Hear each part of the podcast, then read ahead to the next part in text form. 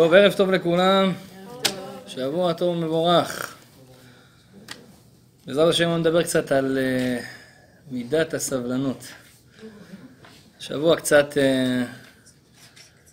ראיתי לנכון להיות סבלני יותר. אז uh, עסקתי קצת בנושא הזה, בעזרת השם, אז כולנו ביחד גם כן נעסוק בזה. ראיתי משהו מדהים, ואני רוצה לשתף אתכם ביחד עם מה שראיתי. כותב את זה רבי נחמן מברסלב, שהדבר שיכול לפתור לנו את כל הבעיות ולעשות אותנו באמת שמחים ומאושרים, הוא טוען זה סבלנות. האמת היא זה הגיוני. כל אחד אומר, אם היה לי סבלנות, אה, החיים היו אחרת לגמרי. השאלה איך עושים את זה, בעזרת השם היום אנחנו נדבר על זה קצת. פעם, אולי לפני שנתיים, עשיתי על זה שיעור. השיעור היום הוא שונה ממה שהיה לפני שנתיים, גם אלה ששמעו את זה. אז בעזרת השם, כמובן על הדבר הזה אפשר לדבר ימים, וחודשים אולי אפילו, אבל היום נראה איזה אספקט מסוים, וגם נגיד, נגיד כמה טיפים מעשיים, כמו שבדרך כלל אנחנו נוהגים לעשות בסוף השיעור, תכלס, פרקטית, מה אנחנו עושים, איך אנחנו עושים. אז בראש ובראשונה, כל דבר שאנחנו לומדים, עצם הלימוד זה כבר יותר מ-50% מהפתרון. מה הכוונה? אומרים חכמים שבזמן שאדם לומד משהו, הדבר הזה מחלחל לו בתוך הלב. אם יש לך איזושהי בעיה מסוימת, בכל עניין, לך, לך, בעיה מסוימת, איך אתה יכול לפתור את זה? שתתעסק בזה הרבה. ברגע שבן אדם מתעסק בדבר הזה, הוא מחלחל לו. זה כמו המשל שהיה עם רבי עקיבא, כשהוא אה, חזר בתשובה בעצם, הוא היה עם הארץ, בן 40, ואיזה בחורה אחת, גם עשירה וגם צדיקה, רצתה להתחתן איתו. אמרה לו, אבל רק בתנאי אחד, אתה תהיה תלמיד חכם. אז הוא אמר לה, מסכים. מי לא ירצה? אז אמר לה, טוב, אמרה לו, טוב, לך תלמד א', ב', לך תלמד תורה, לך תזה. אז הוא היה לו מאוד קשה. אדם עד גיל 40 לא למד אפילו א', ב', כל מה שהיה יודע זה רועה צאן. עכשיו צריך לשבת וללמוד, אין לו, היה היפראקטיבי. אז מה עושים רבי עקיבא? הוא לא יכל לשבת בשקט, הלך, הסתובב פה ושם, עזב את הישיבה, עד שהוא ראה איזשהו... אומר, יש כאלה אומרים זה היה נהר, יש כאלה אומרים שזה היה טיפות מהנהר, שמטפטפות על איזה אבן, כולנו מכירים את הסיפור, ואחרי שזה טפטף, טפטף, זה עשה חור באבן. אז הוא שאל את האנשים שהיה שם, החברים שלו, איך זה יכול להיות? מה, המים יותר קשים מהאבן, יותר חזקים מהאבן? אמרו לו, לא, המים זה רך, האבן זה קשה. אבל כשאתה מתמיד ואתה מכניס עוד טיפה ועוד טיפה ועוד טיפה, בסוף זה עושה חור. אותו דבר, אדם שיש לו בעיה, כמה שאתה תתעסק בדבר הזה יותר, תלמד עליו, הבעיה תיפתר רק מעצם הלימוד. לענייננו, אדם שהוא לא סבלני, לא יכול לעמוד בתור בשקט, יש לו קוצים, חייב ככה לראות איך אני עוקף, איפה אני שם פה ככה, כן? אדם כזה, כמה שתלמד על סבלנות, יהיה לך יותר קל. עצם הלימוד, אפילו לא, אין פה טיפים בכלל מעשיים. עצם זה שלמדתי על זה, נותן לי כוח בתוך, ה, בתוך הלב שלי כבר להיות כזה.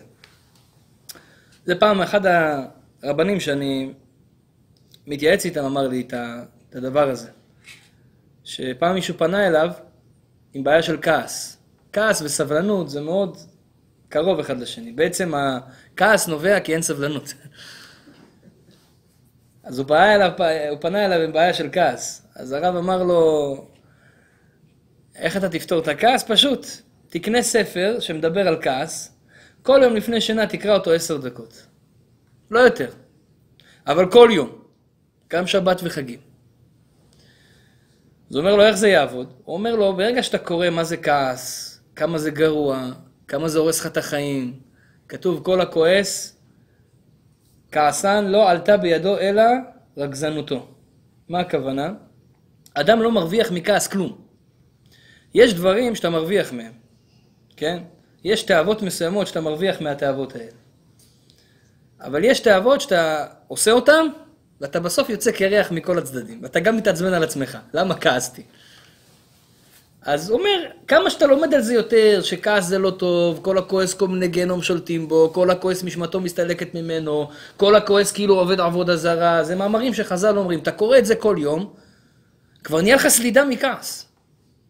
אתה שומע כעס, אתה מתחיל להזדעזע, אתה, לא- אתה, אתה, מרוב שזה כבר מחלחל, הטיפה ועוד טיפה ועוד, אז רק הלימוד כבר עושה לך פלאים.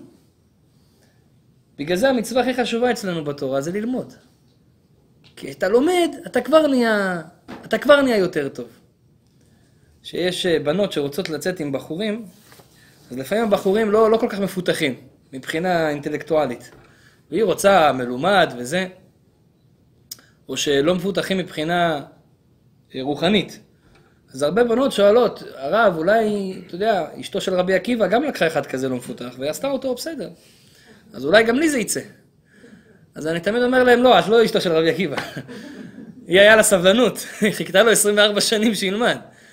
אבל, מה שכן, אם בכל זאת מאוד רוצה את הבחור הזה, אני אומר לה, תראי אם הוא למדן, אם הוא רוצה ללמוד. אם הוא רוצה ללמוד, אז יש פוטנציאל. למה? הלימוד משנה את הבן אדם. אבל אם גם את זה הוא לא רוצה, אז כמעט ואין סיכוי. אדם שהולך לשיעור, ללמוד, אז יש פה סיכוי גדול שמשהו יחלחל ויצליח. אבל אדם שגם את זה לא עושה, אז אין סיכוי. בכל מקרה, אז זה דבר ראשון. עצם הלימוד היום שאנחנו נלמד, אז יהיה אה, לעבוד על מידת הסבלנות שלנו. רק אני שכחתי להזכיר בהתחלה, אה, שיהיה הלימוד היום ל... שכחתי את השם שלו. טוב, כיוונתי עליו בצהריים, אז שיהיה ל- ל- לרפואה של אדם שעובר ניתוח היום, בעזרת השם גם לעילוי נשמת הדוד שלו שנפטר כיום הזה. אומרים חכמים, שכמו שאמרנו מקודם, כשאדם לומד, הוא כבר נהיה יותר טוב בדבר שהוא לומד בו. יש ספר מאוד מאוד מאוד מעניין, שכתב אותו הרמק, רבי משה קורדובר. רבי משה קורדובר חי בצפת לפני 500 שנה. עכשיו שתבינו, צפת לפני 500 שנה זה היה מקום רוחני, מקום של גדולי עולם, חי בתקופה הזאת, הרי רבנו האריזל, זה שהוריד את רוב חוכמת הקבלה לעולם, אחרי רבי שמעון בר יוחאי. רבי יוסף קארו, זה שכתב את השולחן ערוך. רבי משה אלשיך, עם כל הדרשות שלו והפירושים שלו על התורה. ורבי משה קורדוברו, שכתב פירוש על הזוהר. הרבה הרבה גדולי עולם חיו באותה תקופה בעיר קטנה של צפת. רבי משה קורדוברו חי 40 שנה בלבד. נפטר צעיר. אבל מה שהוא הספיק בחיים שלו להגיע לרמות האינטלקטואליות האלה, הבנה בחוכמת הסוד, בפנימיות של התורה, זה אי אפשר לתאר. אחד מהספרים הפשוטים שיש לרבי משה קורדוברו, זה ספר שנקרא תומר דבורה. ספר שאפשר להשיג כמעט בכל חנות, היום גם תרגמו אותו לאנגלית, אני יודע. ספר שהוא בעצם ספר קבלה, אבל קצת פשוט יותר. הוא מסביר לך איך לעבוד על המידות שלך. בעצם הגאון מווילנה אומר שבאנו לעולם הזה בעיקר לעבוד על המידות. יש לנו מידות קצת לא כל כך טובות, אנחנו עצלנים, רגזנים, כעסנים, לא סבלניים, חושבים רק על עצמנו, פחות לתת, יותר לקבל, הרבה דברים שלא מתוקנים במאה אחוז, כל אחד מי יותר ומי פחות. הגאון מווילנה אומר, חביבי, בשביל זה הגעת לפה. קח את הרגזנות, תקן אותה. קח את האי סובלנות, תתקן אותה, זה מה שאנחנו עושים היום. קח כל דבר ודבר אצלך, תתקן את זה, אתה תרוויח שתיים. פה יהיה לך חיים טובים, ובעולם הבא בעזרת השם. זה סיבת החיים, כך אומר הגאון מווילנה. אז שם הוא מסביר איך מתקנים את המידות. אומר, הספר הזה בנוי משלושה עשר עיקרים. יש בעצם לבורא עולם 13 מידות של רחמים. אנחנו מכירים את זה מראש השנה ויום כיפור, בסליחות, כן? אדון הסליחות, שאנחנו שרים את השירים, אז שמה, כל קטע של סליחות, אנחנו עושים י"ג מידות של רחמים. ויעבור השם על פניו ויקרא, השם השם, אל רחום וחנון, ערך אפיים ורב חסד ואמת, נוצר חסד אלפים, נושא עוון ופשע וחטאה ונקה. מה ההמשך של הפסוק? לא ינקה. ונקה, לא ינקה. אז פעם איזה גבר אחד בא אליי ואמר לי, תשמע, אני, יש לי ראייה מהתורה שהגבר לא צריך לנקות בפסח. אמרתי, מאיפה? הוא אומר לי, מי"ג מידות של רחמים. כתוב, ונקה, ונקה, לא ינקה. הוא לא ינקה. ככה הוא אמר לי. בכל מקרה, סתם, זה אנשים לוקחים את התורה, עושים מזה כל מיני דברים לא נכונים. אבל, 13 המידות האלה, אל רחום וחנון, לוקח רבי משה קורדוברו את ה-13 מידות האלה ואומר לך, זה 13 הנהגות, דרכים שבורא עולם מנהל את העולם. ב-13 המידות יש מידה שנקראת אל, זה דרך שבה הקדוש ברוך הוא מנהל את העולם. יש רחום, רחמים, יש חנון, חנינה. זה כל מיני דרגות, הוא מסביר אחת אחת והוא מסביר איך לנו בתוכנו גם יש את זה. ושם הוא כותב, יש אה, נושא עוון, נכון? נושא עוון ופשע וחטא ולקיים. מה זה נושא עוון? נושא עוון זה מאוד מעניין. בורא העולם הוא נושא עוון. נושא, הכוונה כמו נושא עליו, כמו סבל שנושא כל מיני אה, דברים על עצמו, מסע, נושא מסע, ככה בורא עולם נושא על עצמו את העוון. איזה עוון? של האנשים. הרי בורא עולם אמר יש חוקים, אל תעשה ככה, אל תעשה ככה, תתנהג בצורה כזאתי. ורוב האנשים בעולם, סליחה, מצפצפים על זה. בורא עולם אמר משהו, ולא עושים את מה שהוא אמר. איך אנחנו מתרכזים שאתה אומר לבן שלך לעשות משהו והוא לא עושה? אתה אומר לו תנקה את החדר, הוא אומר לך לא. או שיותר גרוע, הוא אומר לך כן ולא מנקה. אומר לך שמעתי, אני יודע, אבל לא. זה מעצבן, נכון? תאר לך, עושה לך את זה כל יום. כל יום אתה אומר לו והוא, כן? אחד הרבנים אמר לי, אל תגיד אה, שם עליך פס, תגיד מותח עליך קו, זה יותר נכון. מותח עליך קו. ככה עושה. אז מה, איך אתה תתייחס לזה? אתה לא תהיה רגוע בדרך כלל. בורא עולם כל יום, הוא אמר לאנשים בעולם להתנהג בצורה מסוימת, וסליחה, כולם מותחים עליו קו. לא כולם, הרבה. ומה בורא עולם עושה? שותק, נושא עוון, תביא חביבי, תביא, אני, אני אשא את זה, אני אקח גם את זה, גם את העוון הזה אני לוקח על עצמי. נכון, לא הקשבת לי? עליי, עליי, עליי. הוא לא מחזיר לאף אחד. פעם הלכת, עשית עבירה, ראית פטיש, בא מלמעלה, נותן לך בום? לא. הכל כאילו, אדרבה, יש איזה מישהו אמר לי, הרב, כשאני לא עושה עבירות, דווקא מצליח לי יותר. אמרתי לו, בוא'נה, איזה עבירות. צריך לבדוק את הנושא. אבל כן, בורא עולם נושא עוון. אתה עושה שטויות, עושה נגדו, והוא הוא יודע, הוא סבלני. הוא פשוט סבלני ברמות שאי אפשר לתאר. ואז אומר רבי משה קורדוברו, אתה יודע מה אתה צריך לעשות בחיים? מהו אף אתה. מהו רחום? אף אתה תהיה רחום.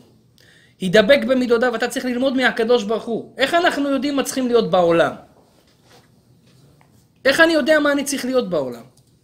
אתה מסתכל על בורא עולם, איך הוא מתנהג בעולם, איך הוא מנהיג את העולם, בורא עולם מנהיג את העולם בחנינה, ברחמים, אתה גם תהיה רחמן. בחסד אתה גם תהיה בעל חסד. בורא עולם נושא עוון. בורא עולם נושא עוון, אז אתה, הוא סבלני, אתה גם צריך להיות כמו בורא עולם סבלני. רבי נחמן מברסלב אומר שכל הצרות שבאים על האדם בחיים זה בגלל שהוא לא סבלני. אם אדם היה סבלני, הוא היה פותר לעצמו את כל הבעיות. ככה טוען רבי נחמן. למה? תשימו לב, אדם שהוא לא סבלן, הוא נקרא בלשון חכמים דוחק את השעה. הגמרא במסכת ברכות בדף כ"ד אני חושב, כותבת, כל הדוחק את השעה, השעה דוחקתו. אם אתה דוחק את השעה, אתה לא סבלני, אני רוצה את זה עכשיו, כאן, כאן, ועכשיו, אומר, גם השעה דוחפת אותך, ואומרת לך, תלך. אותו דבר שאתה דוחק, הוא ידחק אותך בחזרה. סבלני לא מרוויח, לא סבלני לא מרוויח. אדם שאין לו סבלנות, העולם גם אין לו סבלנות כלפיו. יש אנשים, בתוך שנייה רוצים להיות עשיר. אתם מכירים אותו? הוא, יש שתי דרכים, יש את הדרך הקשה, לך תלמד, קבל מקצוע, תתחיל לעבוד, בהתחלה שכר מינימום צדיק, כן כן, אין מה לעשות, אחר כך תקבל עוד איזה עלייה בשתי דולר במשכורת, וככה בונים את הקריירה. לאט לאט, שוואיה שוואיה, תמתין, תהיה סבלני. ויש את האחד, הוא לא סיים תיכון, אנאלפבית, בקושי יודע לחתום על צ'קים, והוא כבר, זהו, רוצה להיות כבר ביל גייטס הבא. מתחיל השקעות, עניינים, בלאגן. על דרך כלל מה שקורה, על דרך כלל. השעה דוחקתו, תרגע חביבי. הוא, נותנים לו איזה שתיים, שלוש, ארבע נפילות, עד שהוא מבין שצריך, בסוף הוא הולך ללמוד לאט לאט, בשלב הרגיל. אדם שהוא לא סבלני כלפי החיים, זה כמו אדם שעומד בתור, אמרתי לכם את זה מקודם. עומד בתור, בית מרקחת, או לא משנה, כל תור שלא יהיה. אחד כזה שמנסה לעקוף, לא סבלני, אני, אני חייב, יש לי אשתי בהיריון, אני, כל מיני תירוצים. בדרך כלל, מה יקרה ממצב כזה? יהיה לו מריבות עם אנשים. אדם שהוא לא סבלני, תמיד הוא מגיע לאיזשהו כישלון. לא להצלחה, לכישלון. אומר רבי נחמן, רוב הכישלונות שלנו בחיים שאנחנו לא יודעים לחכות. תחכה, יהיה טוב. יש אנשים ממהרים להתחתן. טעות חייהם. מה אתה ממהר? יש גם לוקחים את זה יותר מדי בשנתי, כן? אני לא מדבר על זה, זה גם לא טוב. כל דבר יש לו פרופורציה. אבל אלה שממהרים, ממהרים, ממהרים, ממהרים, תהיה סבלני, תחכה. כל דבר בשעה שלו. מישהו אומר לך זמן מסוים, אל תתווכח איתו, לא, לא, לא, לפני. אל תדחוק את השעה. כל הדוחק את השעה, שעה דוחקתו. כך אומר רבי נחם ברסלב. רב אריה לוין אומר שסבלנות כוללת את כל המידות הטובות בתוכה. יש הרבה מידות טובות, נתינה, אהבה, שמחה, כן?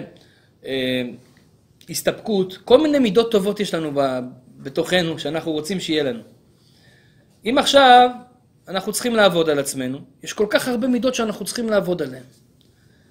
מאיזה מהם להתחיל? מה הראשון? אומר רב אריה לוין, תקשיב לי עצה בחינם, ממני. עצה, תתחיל בסבלנות. למה? סבלנות כוללת את כל המידות הטובות. אדם שהוא יהיה סבלן, הוא גם יודע להסתפק במה שיש לו. הוא יהיה שמח. הוא לא מהר לשום מקום. הוא יודע שזה יגיע. הוא סבלן, הוא ממתין. אז יש לו גם שמחה. כל הדברים יגיעו לו בסופו של דבר. ובעצם אנחנו לומדים את זה ממשה רבנו.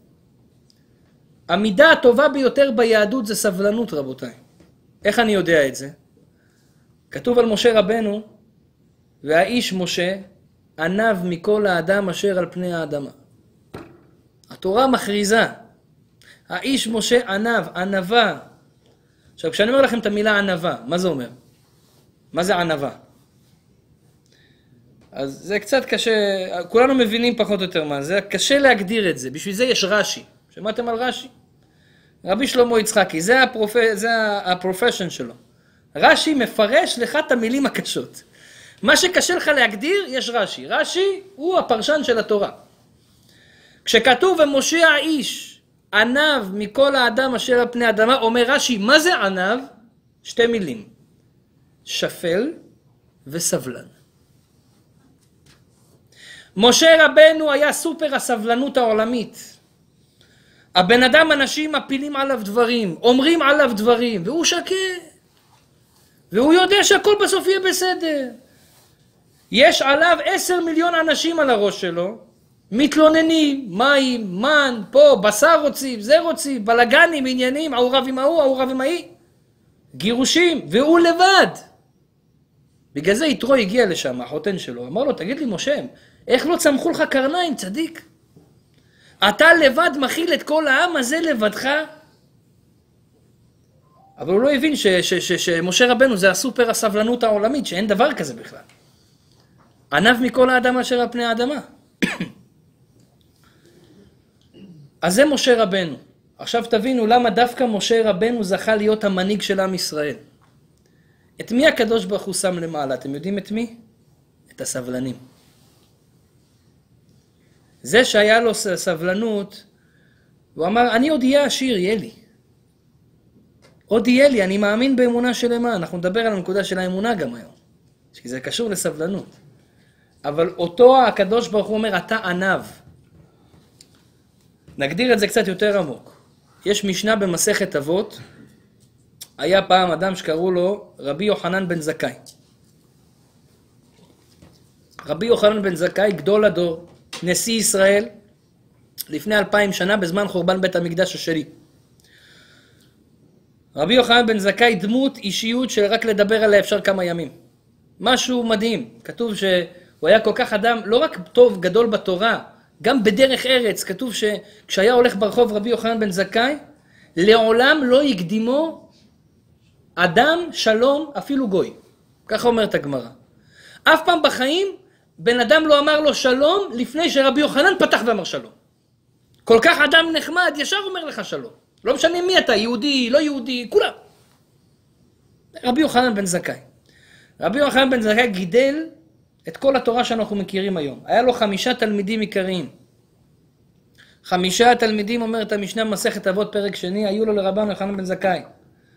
רבי אליעזר בן אורקנוס, רבי יהושע בן חננה, חנניה, רבי, אה, אה, רבי שמעון בן נתנאל, רבי אלעזר בן ערך, והוא היה מונה שבחן. כל אחד מהם היה אומר לו מה השבח שלו. כל אחד מהתלמידים היה לו משהו מיוחד. למשל רבי אליעזר בן אורקנוס, בור סוד שאינו מאבד טיפה. הוא היה כמו בור בור מסויד, שכל טיפה שאתה מכניס לא הולכת לאיבוד, נשארת בפנים. היה לו זיכרון מדהים לרבי אליעזר בן אורקנוס. בדרך אגב, הוא היה הרב של רבי עקיבא. רבי ישוע בן חנניה, אשרי יולדתו. אימא שלו הייתה צדקת. כל מה שהיה רבי יהושע בן חנניה, זה הכל בזכות אימא שלו. למה? כשהוא היה בבטן, אימא שלו אמרה, אני אלך לבית המדרש, שמה שם כיסא, ישבה, והתנדנדה, כמו שכולם מתנדנדים. אז אמרו לה, מה את עושה פה? זה מקום, גברים פה לומדים. אמרה להם, יש לי גם גבר בבטן. האמת, היא לא ידעה, לא היה אולטרסאונד, אבל כנראה הרגישה. אוקיי, אז מה קשור? אבל הוא לא יכול ללמוד תורה. היא אומרת לו, כן, אבל הוא סופג את התורה שלכם. זה ישפיע עליו. אמרו לה, טוב, ספג, ספג, ספג. כשיצא לאוויר העולם, ברוך השם, בסימן טוב ומזל טוב, לקחה אותו עם עלול לתוך בית המדרש. אמרו לה, הגזמת. אמרו, אל תדאגי, הוא לא יעשה רעש. שיספוג תורה. מגיל קטן, היא שם אותו תמיד במקומות של תורה, בסוף הוא נהיה גדול הדור. אשרי יולדתו, הכל בזכות אמא שלך. היה לו עוד תלמיד, רבי שמעון בן נתנאל, רבי אלעזר בן ערך, לא נאריך בכל אחד מהם. אומרים חכמים שפעם אחת הוא נתן להם, לתלמידים שלו, איזשהו אה, חידה. אמר להם, חבר'ה, אתם למדתם אצלי תורה שנים. אני רוצה עכשיו שתעשו לי conclusion, סיכום. איזו דרך ישרה שיבור לו האדם? כל מה שלמדתם חבר'ה. תנו לי מה הדבר הטוב ביותר שאדם צריך להשקיע בחיים, מה זה הדרך הכי נכונה. תנו לי מידה אחת, quality, כאילו קרקטר אחד.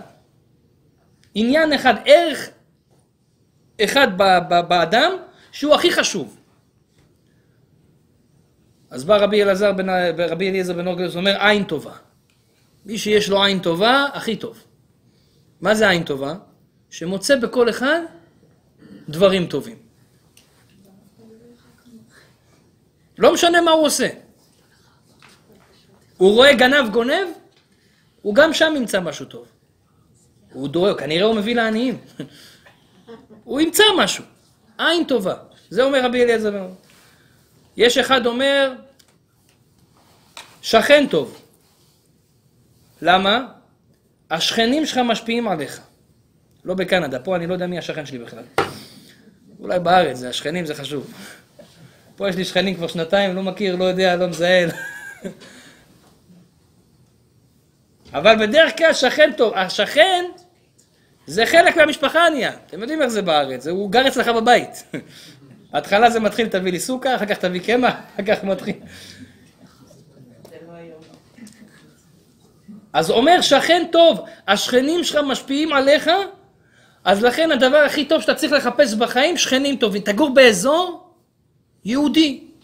תגור במקום שאתה יודע, זה הכי חשוב. השני אומר שכן, שמע שכן, חבר טוב, צריך חבר נפש. למי תשפוך את כל העניינים? מי ייעץ לך? מי יעזור לך? מי... חבר טוב.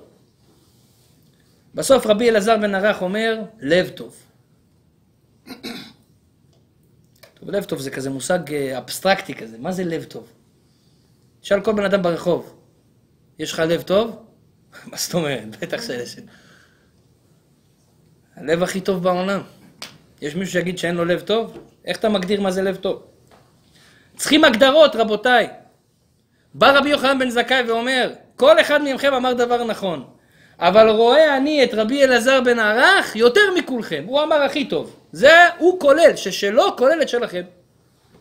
לב טוב כולל את הכל. עכשיו, מה זה לב טוב? יש רבנו יונה, אחד מגדולי הראשונים, מפרש מה זה לב טוב. אומר רבנו יונה, לב טוב זה סבלן. מחר עכשיו שאתה תלך ברחוב ומישהו יגיד לך, תשמע, אני יש לי לב טוב. תבין שהוא לא יודע בדיוק מה זה. לב טוב זה אדם סבלן. למה סבלן זה לב טוב? זה אחד שיכול בלב שלו להכיל את כולם. מה זה סבלן? מלשון סובל. אני יכול לסבול גם אותך, וגם אותך, וגם אותך, וגם מה שתגידי לי, ומה שתאמרי לי, ומה שתעשה לי, הכל אני סובל ואני עדיין אוהב אותך. הלב שלי מספיק גדול בשביל להכיל את כולכם עם כל השוני שיש בי ושיש בכם. אני סובל את זה, ואני בסדר, אני נושא עוון. גם אם עשית משהו נגדי, הכפשת אותי, קיללת אותי, דיברת אליי לא יפה, עקצת אותי. אני כמו הקדוש ברוך הוא, נושא עוון. אני יודע להיות סבלן, להכיל אותך בלב שלי, כי יש לי לב טוב. זה הכוונה. אז מכאן אנחנו רואים, רבותיי, שקודם כל לב טוב זה לא משהו קל. אנחנו נחשוב פעמיים לפני שאנחנו אומרים בציבור שיש לנו לב טוב. כי לב טוב זה אומר שמישהו שעשה לך רע בחיים, ואתה יודע איך לקחת את זה על הכתפיים שלך, ופשוט לשאת את זה. בסדר, אני מבין אותך. עכשיו, אחד הדברים שיעזרו לנו להגיע לשם, הוא להבין את המושג שנקרא כשם שפרצופיהם שונים, כך דעותיהם שונות. גמרא והזוהר מביאים את הפסוק הזה. אתה לא תמצא בן אדם שיש לו פרצוף כמו של החבר שלו. כמו שאין לך פרצוף כמו של החבר שלך, או כמו של החברה שלך, גם הדעות שלכם, המוח שלכם לא עובד באותו סיסטם, באותו צורה. כשבן אדם עושה משהו, זה נובע מהאישיות שלו, מאיך שהוא נולד, מאיך שההורים שלו חינכו אותו, מאיך שהחברה שלו קיבלה אותו. כל הדברים האלה הם תלויים. יש לי איזה בן אדם אחד שאני מכיר, יש לו בעיות מהעבר, לא נתנו לו מספיק תשומת לב. אז כן. לא קיבל תשומת לב לא מההורים יותר מדי, לא מהחברים, היה כזה... אז כן. אז מה הוא עושה עכשיו? יש לו חוסר בנפש. אז כל מקום שהוא יכול, למשל הוא יבוא להרצאה, הוא תמיד ישאל שאלה. כולם שותקים, הוא חייב לשאול. למה? כולם מסתכלים עליו ככה עכשיו. פש, כל הסרט עליו. עכשיו, לא שזה אסור לשאול שאלות, זה טוב. אבל אתה תראה אותו כל הזמן, הוא ינסה למשוך תשומת לב, הוא יגיד מילים או דברים מאוד קיצוניים, כדי שכולם יגידו, מה, מה, מה זה, מה הוא אומר? משהו, משהו שהוא לא נורמלי, לא רגיל. יש לו מסכן, יש לו חוסר בתשומת לב, בגלל זה הוא עושה את זה. עכשיו, אם אנחנו היינו חיים ככה, היינו יכולים לנסות להיכנס לנעליים של השני, היינו הכי סבלניים בעולם. למה? אני לא סבלני כי אני לא מבין את הבן אדם לידי. אשתך מתארגנת. זה לוקח בדרך כלל שעתיים, שלוש. עכשיו, אתה לא בראש של להתארגן שעתיים, שלוש. אתם הולכים לבית מלון, תוך דקה וחצי אתה מוכן. זרקת שתיים וחצי תחתונים, עוד איזה גרב פה, עוד איזה שש שמה, התיק מוכן למהדרין. אשתך, היא צריכה לקחת אה, שתי מזוודות. אחד חלבי, אחד בשרי. ואם זה פסח בכלל. אז מה? עכשיו, בדרך כלל רוב הגברים הם יביעו אי סבלנות לזמן ההתארגנות של הנשים שלהם.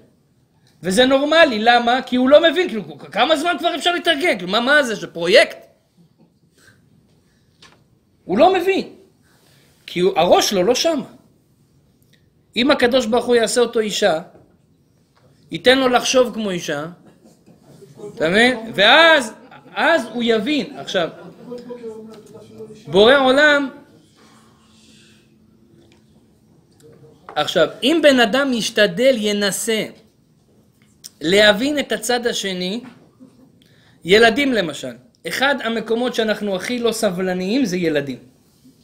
אנחנו לא מסוגלים להיות סבלנים אליהם, למה? כי הם, אה, הם פשוט מוציאים אותך מהכלים. אתה אומר לו משהו, הוא לא מקשיב לך. עכשיו, הוא יכול להיות גם מציק כזה. אני, הבן שלי שיהיה בריא, השם ישמור אותו. הוא יכול להגיד לי אבא 500 פעם. אבא, אבא, אבא, אבא, אבא, אבא. עכשיו, אני פעם אחת רציתי לראות מתי הוא יפסיק. לא שרציתי להתעלל בו, רציתי לראות את הנפש שלו, איך זה בנוי. הוא לא מפסיק! מאיפה הכוח להגיד כל כך הרבה פעמים אבא? עכשיו נכון, לפעמים אני, אני עונה לו, לפעמים אני לא עונה לו, נכון, קורה, אבל יש להם קטע, וזה מרגיז אותך.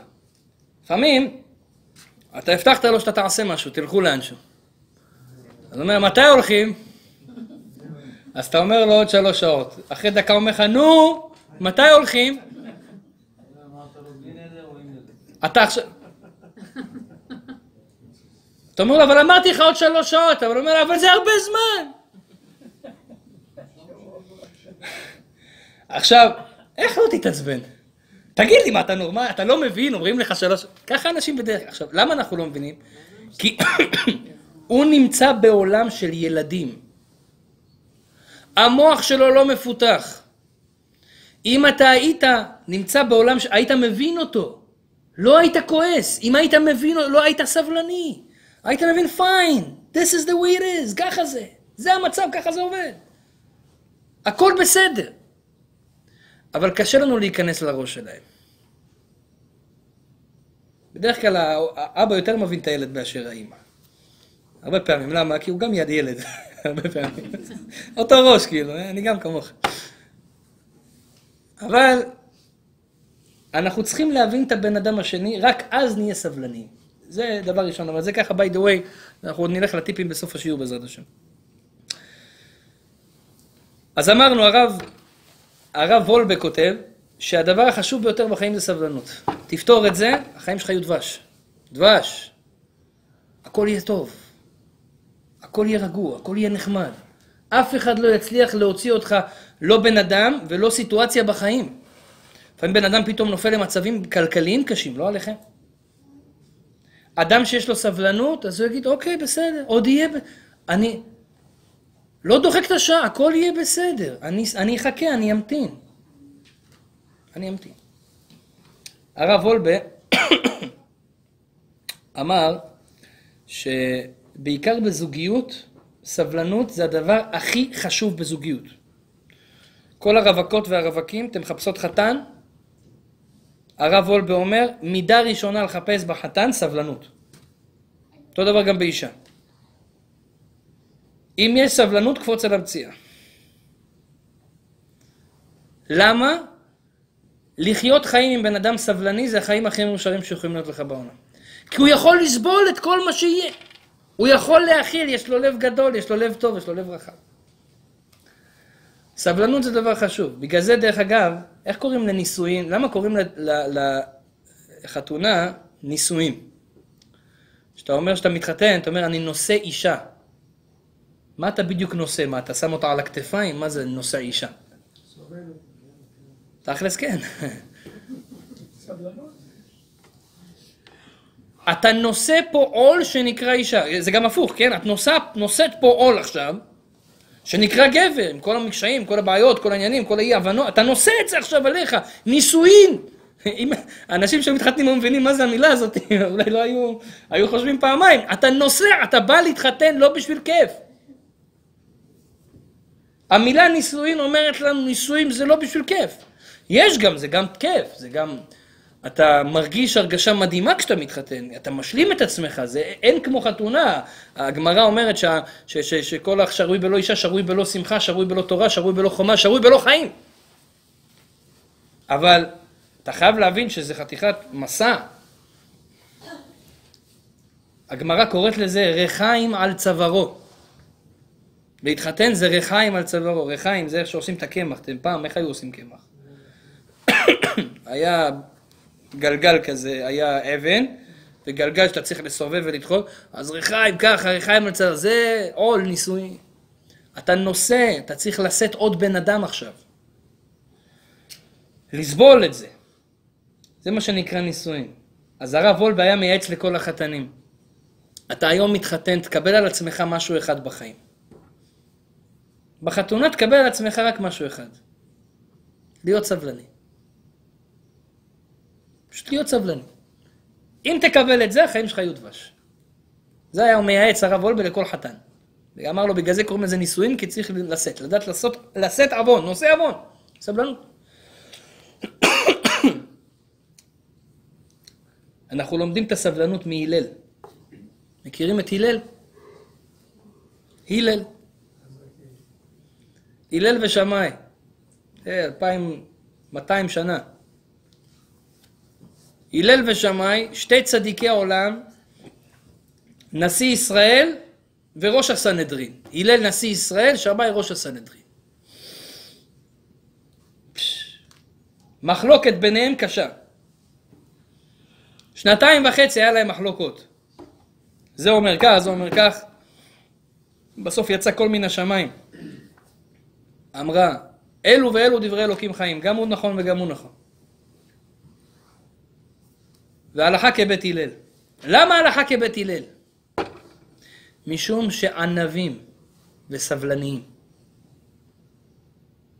הכל התורה הולכת כמו בית הלל, למה? כי הוא סבלן, תראו איזה חשוב זה. איך הוא סבלן? נותנת הגמרא, מסכת שבת, דף ל"א עמוד א', דוגמאות. דוגמה ראשונה, בא אדם שרוצה להתגייר. דופק לשמאי במשרד, שלום כבוד הרב שמאי, אני שמעתי עליכם דברים טובים, על היהודים וזה, בא לי להיות יהודי. אבל אין לי זמן עכשיו כל התורה שלכם וזה. למדני, גיירני על מנת שאתה מלמד אותי את התורה על רגל אחת. תן לי משהו בקיצור. time is money. משהו ככה, תסכם לי, ואני אקיים את זה, ואני יהודי. יהיה לי את הטייטל יהודי. מה עשה שמאי? דחפו באמת הבניין, לקח איזה, איזה, כן, איזה מקל, אמר לו, לך מפה, קישטה. אנחנו לא מקבלים כאלה, מה זה זה קיצורי דרך? אנחנו לא צריכים אנשים כאלה אצלנו בקלאב. אנחנו רוצים חבר'ה רציניים. היה, שמאי היה תקיף, לא, לא... חותך דברים, כן. זה שמאי. יש כאלה עד היום, חסידים של שמאי. הלל, אחר כך אותו גר בא להלל, אומר, טוב, זה, זה, לא, לא הצלחתי איתו. בא להלל, אומר לי, גיירני אני על מנת שאני לומד את כל התורה על רגל אחת. אמר לו, אין בעיה, תעמוד. רגל אחת רצית, כמה זמן אדם יכול לעמוד על רגל אחת? כמה דקות? אמר לו, אומר לו, אוקיי, מה ששנוא עליך, אל תעשה לחבריך. זהו, נגמר הסיפור. זה כל התורה כולה, וכל השאר, לך תלמד. אבל זה כל התורה כולה לי רגל אחת. סיכמתי לך את הכל. אז יש סיכום להכל. רגע, מה ששנוא עליך אל תעשה לחבריך? מה הכוונה? אז הוא התחיל להסביר לו, והתחיל לשבת איתו. פעם אחת בא אליו גר אחר לשמיים. אומר לי, גיירני על מנת שאני מאמין רק בתורה שבכתב. יש תורה שבכתב, מה שכתוב, חמישה חומשי תורה. ויש את ההסברים, שזה תורה שבעל פה. גם זה ניתנה בסיני, עם ישראל, משה רבנו נתן להם תורה שבכתב ותורה שבעל פה. התורה שבעל פה הייתה צריכה להעביר בעל פה. היום זה גם כתוב. אבל זה היה אמור להעביר בעל פה מכל מיני סיבות שלא ניכנס אליהן כרגע. סיבות נכונות ואמיתיות. יש הרבה סודות שם, לא רצינו שזה ילך לכל מיני מקומות אחרים. אז הוא אומר, אני תורה שבכתב מקבל, תורה שבעל פה לא יודע, אתם הרבנים... חושד. שמאי רק שמע את זה, דחפו באמת הבניין, תלך תחפש את הרבנים שלך. לא אצלנו, לא בבית ספרנו. אין, יש שם את הכומר, לך דבר איתו אולי. הם אוהבים אנשים כמוך, אנחנו רציניים. ככה, גירש אותו. הוא בא להלל, גיירני על מנת שאני לומד רק תורה שבכתב. אומר לו הלל, תפדל בכבוד, צדיק, בוא תשב, יש פה כיסא, בוא. בוא היום שיעור א', קח דף, קח עט. אמר לו, אתה רואה, זה אות א', ככה מציירים אותה. זה אות ב', זה האות השנייה, זה אות ג', זה האות השלישית. בשביל בן אדם כמוך זה כבר יותר מדי לשיעור אחד, תבוא מחר, אנחנו נמשיך. אז הוא בא מחר, שיעור ב', אומר לו, בוא נחזור על מה שהיה אתמול. האות הראשונה זה ג', האות השנייה זה א', האות השלישית זה ב'. אומר לו, אה, כבוד הרב, אולי אני אין לי הרבה זה, אבל זיכרון יש לי, אתה אמרת לי אתמול שא' זה ראשון. פתאום היום זה נהיה ג', אומר, אתה רואה שאתה צריך להאמין לחכמים? איך אתה יודע שא' זה א' וב' זה ב' אם לא תאמין לחכמים? וואלה, סיבכת אותי עכשיו. גם את התורה שבכתב אתה לא יכול להאמין בה אם אין לך תורה שבעל פה שמסבירה לך מה כתוב בתורה שבכתב. תגידו, כתוב בתורה שבכתב תפילין? כתוב? תשים קופסאות מרובעות עם שתי שינים בצבע שחור? כתוב? אחד פה על הראש ואחד פה על היד, אנטנות כאלה, שיהיה לך קשר עם השמיים. פעם הייתי במוסקבה, בשדה תעופה, והייתי צריך להניח תפילין. אז שמתי תפילין שמה, אנשים התחילו להסתכל עליי כמו איזה, כי הם חשבו שאני מרגל. אנשים שלא יודעים מה זה, הוא רואה קופסה שחורה עומדת לך ככה, כמו אנטנה, אחת פה, אתה מתחיל לקשור אותה בכל מיני דרכים, ואתה עושה כל מיני כאלה דברים. אני אומר, כמעט הזמינו למשטרה שם, התחילו לעשות עיגול, מה קורה פה? זה מוזר. אז איפה כתוב בתורה? כתוב ככה, והיה לאות על ידיך ולטוטפות בין עיניך. שאלה ראשונה, איזה אות? אות א', אות ב', איזה, מה זה האות הזה שצריך להיות לי על היד? על היד זה יכול להיות פה, זה יכול להיות פה, זה יכול להיות פה. מי אמר יד שמאל? מי אמר יד זה? מי אמר... מאיפה הגיעו הרצועות? מאיפה הגיעו פה שלוש? והרסתיך לי לעולם? מאיפה כל זה? אור של בהמה, מגידים. אתם יודעים כמה דברים יש בתפילין? כל זה תורה שבעל פה. ולטוטפות בין עיניך. איפה זה בין עיניך? כאן. למה שמים את זה פה? אתם יודעים שלא כתוב בתורה איפה לעשות ברית מילה?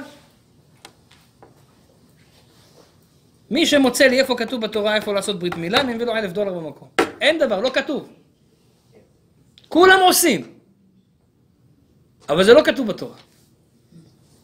כתוב, וביום השמיני ימול בשר עורלתו. מה זה עורלה? אתם יודעים כמה עורלות יש לבן אדם? משה רבנו אומר, ואני ערל שפתיים. יש עורלה בשפתיים, אולי צריך לחתוך פה. ומלתם את עורלת לבבכם, כתוב בספר דברים. אולי צריך לעשות ניתוח לב פתוח, יש פה עורלה בלב גם כן. כתוב בירמיהו שיש עורלת האוזן, זה פה נקרא עורלה. יש גם עורלה בעץ. איזה עורלה צריך לחתוך? לא כתוב בתורה, תורה שבעל פה. אתה לא יכול לזוז אחד בלי השני. מסביר לו הלל, הוא קלט, התגייר, נהיה יהודי. סיטואציה שלישית, איזה גוי אחד הולך ברחוב והוא שומע תלמוד תורה של ילדים. הילדים משננים את התורה. והם בדיוק קראו בפרשה של הכהן, ששם כתוב שהכהן הגדול ילבש מעיל ואפוד וחושן ומצנפת ואבנת ומכנסי בד. איזה בגדים, זהב טהור, ושמים לו ציץ על זה, וכתוב קודש להשם, והוא הלא יהודי הזה שומע את זה ואומר בואנה, מתאים להיות כהן גדול. ככה מפרקים אותך בבגדים וזה. גם אני רוצה. הלך לשמאי, אומר לי, תשמע, גייר אותי. אומר לו, למה באת להתגייר? אומר לו, תשמע, שמעתי כהן גדול, מלבישים, אני רוצה להיות כהן גדול. בשביל זה אני מתגייר. שמעתי, אי אפשר בלי להתגייר. שמאי אומר לו, תגיד לי, מה, אתה נורמלי? תלך מפה. מתגיירים כי זה אמת, לא כי רוצים להיות כהן גדול עם בגדים. אז הוא בא להלל. הוא כבר שמע שכל החבר'ה שלא מצליחים אצל שמאי, אז הולכים להלל. אז הוא בא להלל. אז הוא אומר לו, גיירני על מנת שאני אהיה כהן גדול. אז הוא אומר לו, אין בעיה, בוא נתחיל. שיעור א', תבוא. אז הוא מלמד אותו, א', ב', מה, מתחילים, בראשית, ברא אלוקים את השמיים ואת הארץ, והארץ הייתה תוהו ובוהו וחושך על פני תהום, ורוח אלוהים מרחפת על פני המים, ויאמר אלוהים יאור ויהי אור. ויעבדי אלוהים בין האור ובין החושך וכולי וכולי. כן, נוח, אלה תולדות נוח, נוח איש צדיק תמיד היה בתורתה וכולי, ממשיכים, לך לך, מארצך ומולדתך ובית אביך, את כל התורה, עד שפתאום הוא מגיע לפרשות של הכוהנים, והוא קורא, הגוי הזה כבר נהיה מפותח, כבר יודע, הוא עוד לא התגייר, אבל זה... פתאום הוא קורא שבכל עת יבוא אל הקודש, שהכוהנים יכולים להיכנס לקודש הקודשים, והזר הקרב יומת. אם אדם שהוא לא כהן ולא בא ממשפחה של כהנים, מתקרב לעבודת הכהנים בבית המקדש, יומת. ואז הוא מתחיל לחשוב, אותו לא יהודי שרוצה להתגייר. הוא אומר לעצמו, אם יהודי שרוצה להיות כהן, הוא לא יכול ולא מקבלים אותו להיות כהן, היהודי, בטח שאני לא יכול להיות כהן. אבל כבר התחלתי גיור, כבר ראיתי שזה אמת. אז בואו נמשיך. והוא נהיה יהודי. בזכות הסבלנות של הלל, רבותיי. יום אחד נפגשו השלושת הגויים האלה, שכבר יהודים הם, וישבו ככה על איזה כמה גרעינים ופיסטוקים,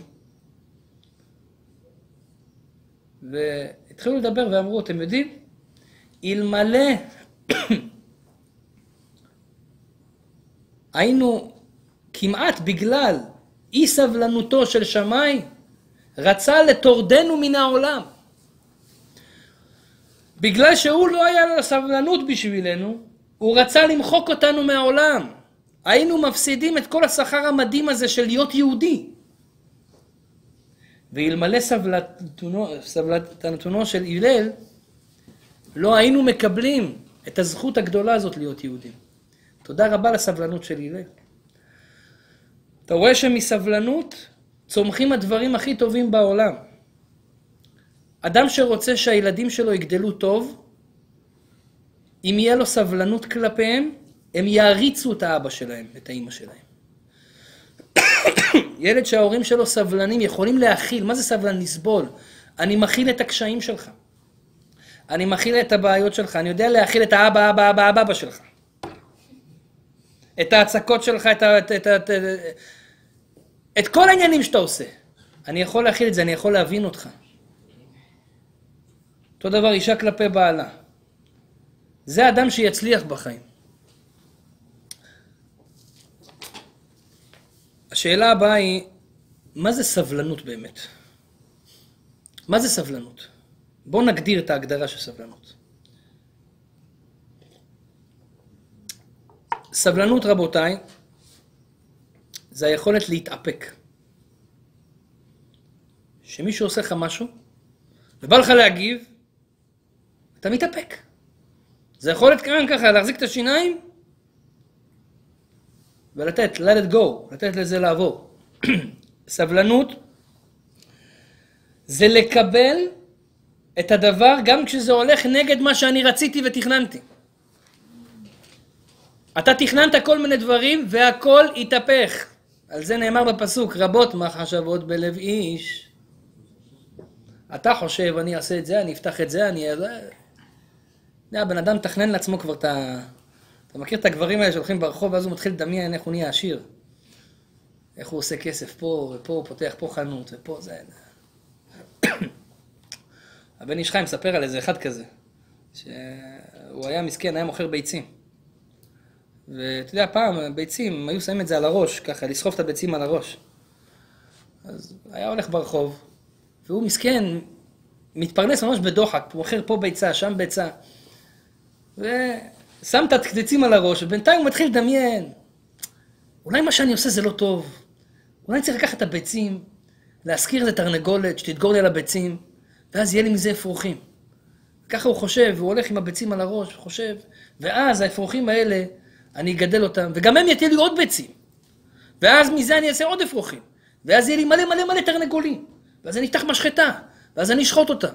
ואז אני אתחיל למכור את, הביצ... למכור, למכור את התרנגולים וגם את הביצים. ואז אני אפתח מפעל. ואז לאט לאט יהיה לי כסף, אני אמכור כמה תרנגולים, אני אקנה כבשים. ואז אני אקנה כבשים ואני אקנה בקר, ויהיה לי. ואז יזמינו אותי לכל מיני סעודות, אני אעשה, אני אכיר עשירים אחרים, ואז אני אעשה איתם עסקים וספינות, ובסופו של דבר אני אגיע למלך, ואז הוא כבר מתחיל לדמיין איך הוא נכנס לתוך הבית של המלך, ואז הוא כד קידה למלך, והוא כבר בתוך הדמיון עושה ככה, ונפלו לו כל הביצים ונשברו.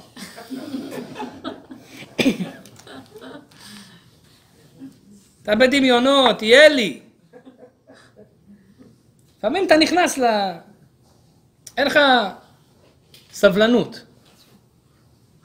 אז הוא אומר, אדם שאץ, אני אהיה, אני אהיה, אני אהיה, אני אהיה. ישר הוא, אין לו סבלנות לחכות. אי סבלנות זה שאדם, הדברים לא הולכים כפי שהוא רוצה.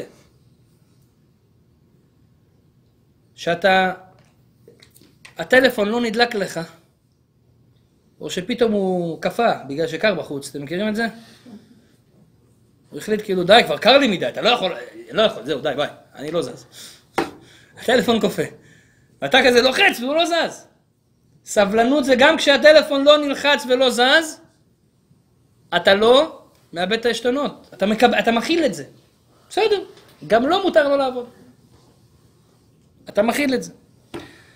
סבלנות רבותיי זה כשהמחשב לא נכנס לתוכנה שאתה רצית בזמן שרצית. זה סבלנות. סבלנות זה כשהילד, אתה אומר לו אנחנו צריכים לצאת עוד חמש דקות והוא לוקח את הזמן, מתלבש, עוד גרב, וככה, וזז, ובקושי, ואתה עדיין נשאר נינוח, ואתה עדיין מקבל את זה, זה סבלנות. אז הגדרנו מה זה סבלנות, נכון? אז סבלנות זה היכולת, גם כן, לא להגיב מיד. משהו קרה בבית, בעלך לא התנהג כמו שצריך, אמר איזה מילה, ועכשיו את שותקת. אני לא אגיד כלום. נדבר על זה אחר כך. זה סבלנות. דרך אגב, הגמרא אומרת, אין מרצים אדם בשעת כעסו. אם אדם כועס, אל תתחיל עכשיו לנסות לרצות אותו. אם אדם עצבני, אם אדם אמר עליך משהו, עכשיו זה לא הזמן להגיב. תמתין, תגיב אחר כך, זה יהיה הרבה יותר מועיל. בשביל שיהיה את היכולת לעשות את זה, צריך להיות סבלני. אז זה סבלנות. אני בטוח שכולנו רוצים את זה. השאלה איך אנחנו עושים את זה. מתכון ראשון לסבלנות, רבותיי, קודם כל צריכים להבין שבימינו סבלנות זה קשה. לאבא שלי היה הרבה יותר קל להיות סבלני מאשר לי. לסבתא שלי היה הרבה יותר קל להיות סבלנית מאשר לאבא שלי. ולסבתא רבא שלי היה בכלל קל להיות סבלני לעומת סבתא שלי. והסיבה לזה היא שלסבתא רבא שלי, היא לא התרגלה בחיים שלה שהכל הולך כל כך מהר. סבתא רבא שלי הבינה שלעשות כביסה זה לוקח בערך שש שעות מכונה. לא היה מכונה. לעשות כביסה זה לוקח שש שעות, וזה בסדר, כי זה מה שזה.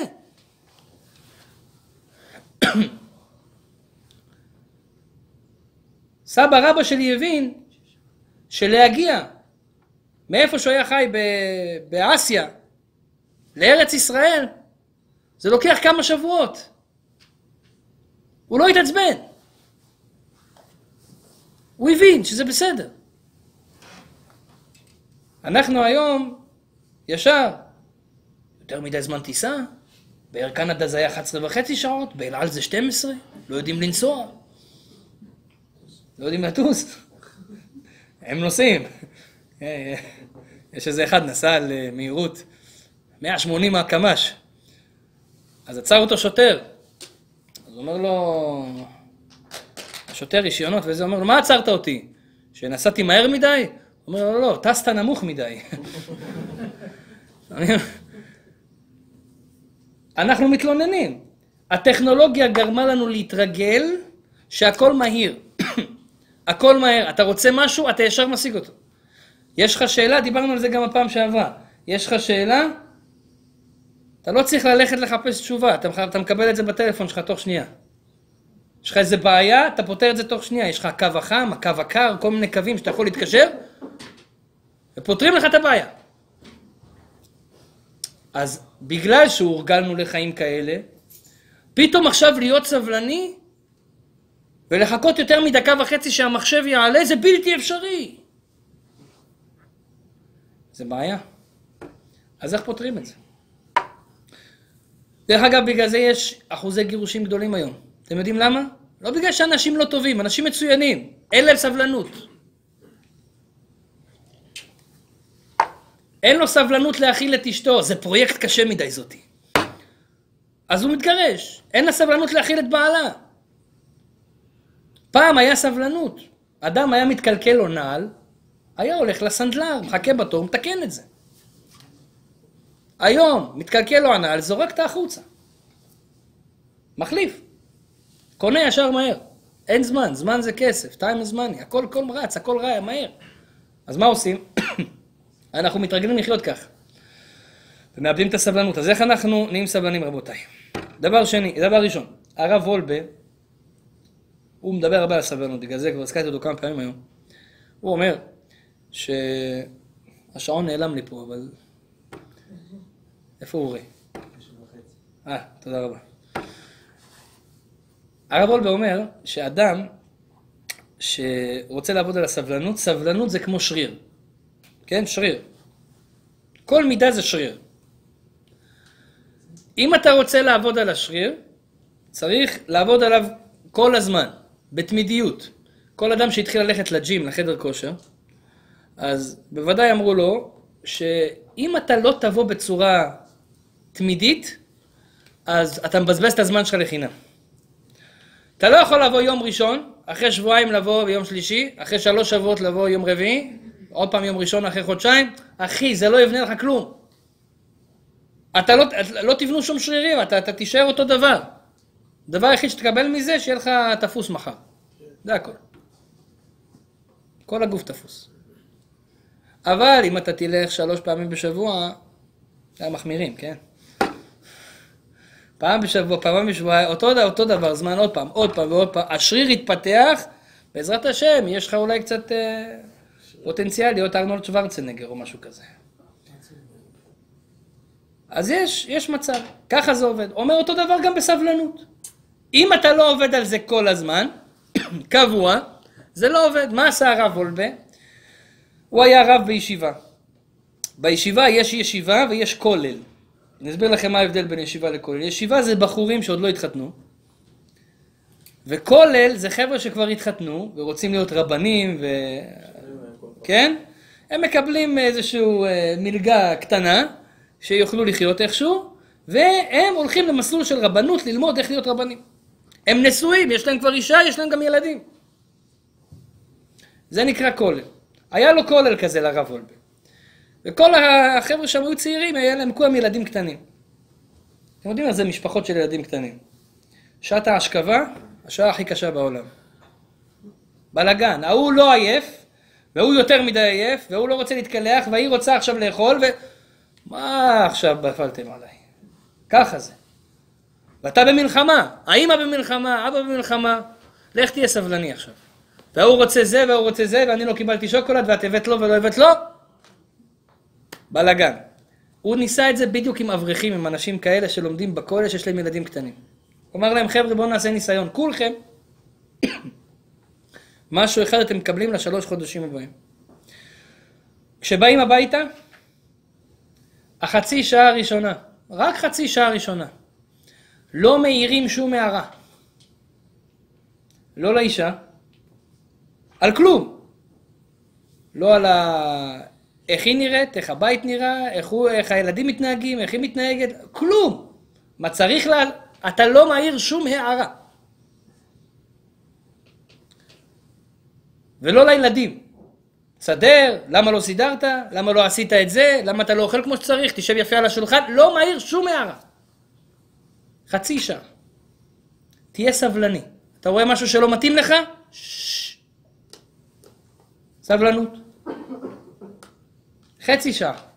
כל יום, מאז שאתה בא הביתה, תשים סטופר. הם התחילו לעשות את זה, חבר'ה. רק חצי שעה. אתם יודעים מה החצי שעה הזאת עשתה? היא פיתחה להם את השריר. חצי שעה חדר כושר. אבל כל יום. פיתח להם את השריר של הסבלנות. אחר כך, בהמשך של היום, היה להם הרבה יותר קל. הם המשיכו להיות סבלניים. וגם חכמינו אומרים, הכל הולך אחר ההתחלה. בגלל זה אני תמיד אומר, כשאדם נכנס הביתה, לא משנה איש אישה, האימא, האבא, לא משנה מי, אתה נכנס הביתה, תנשק את המזוזה, ותתחיל עכשיו חצי שעה ראשונה, סבלנות.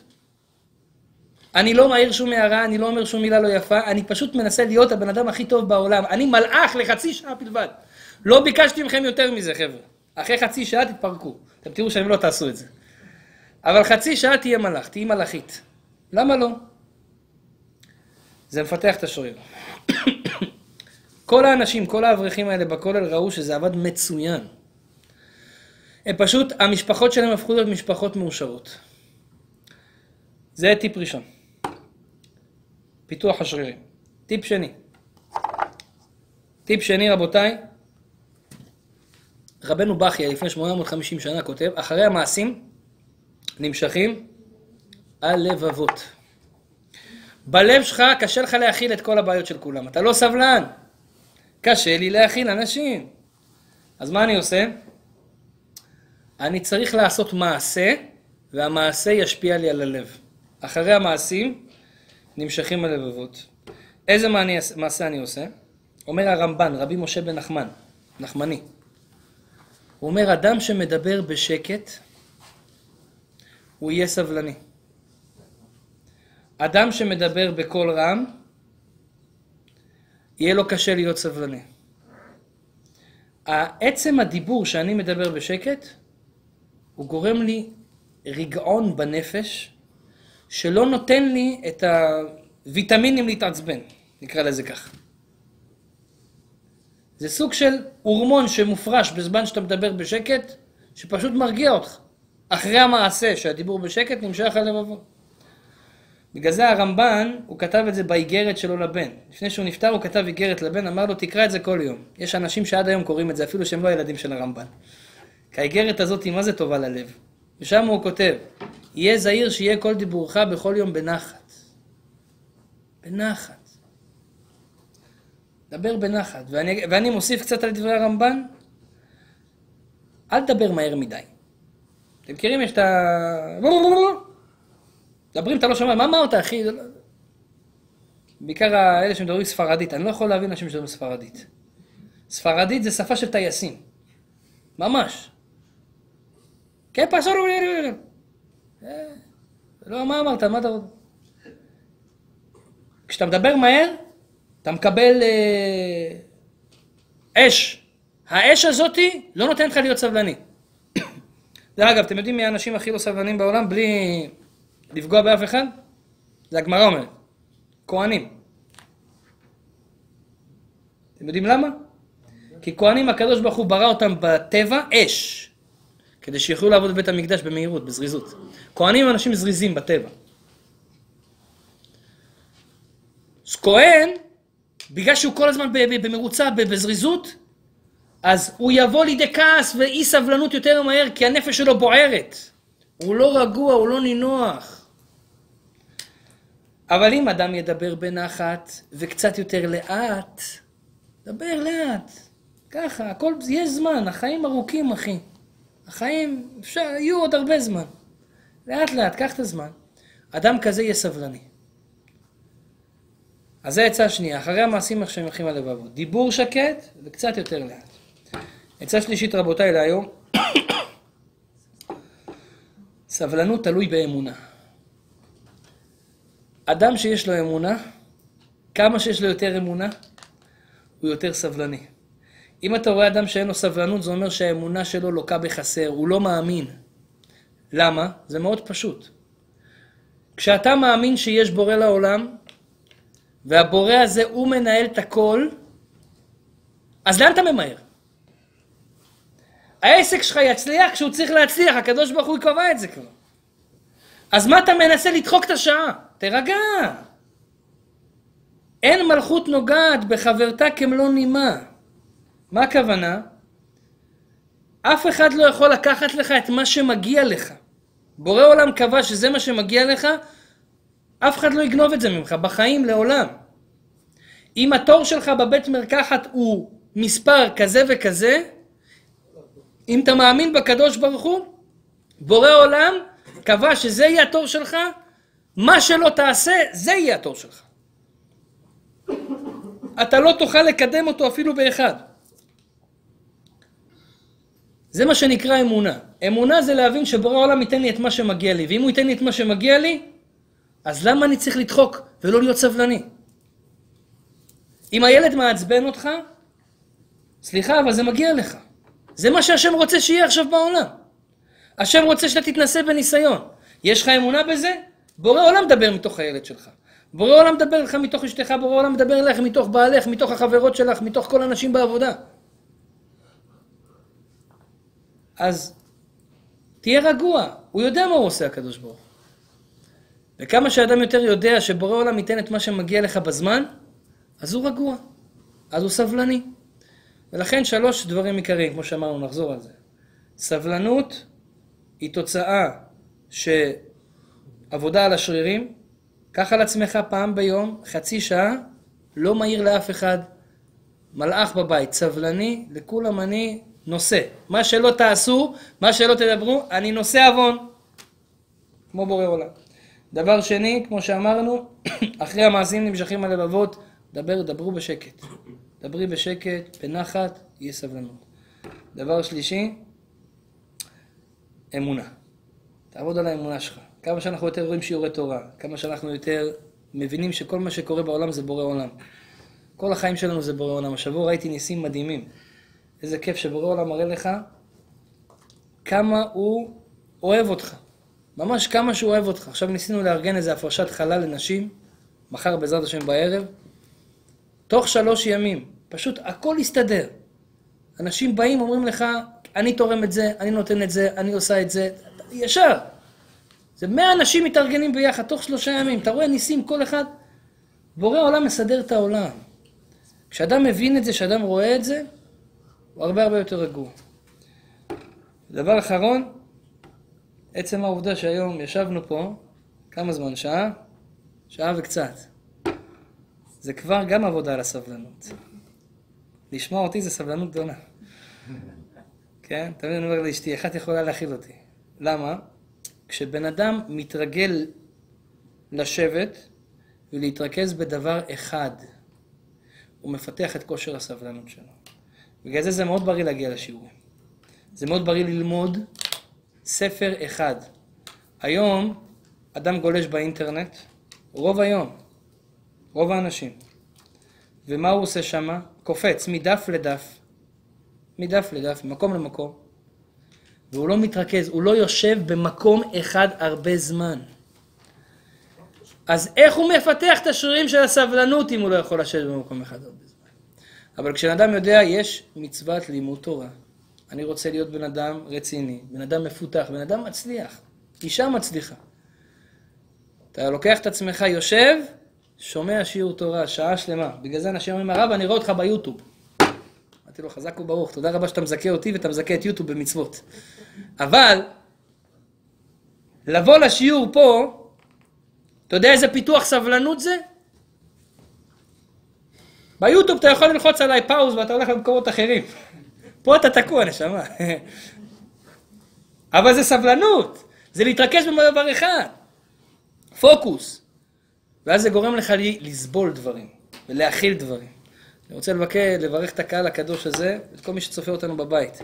יהי רצון שבעזרת השם כולנו נזכה לאושר חיים טובים. על ידי שנהיה מפותחים במידת הסבלנות.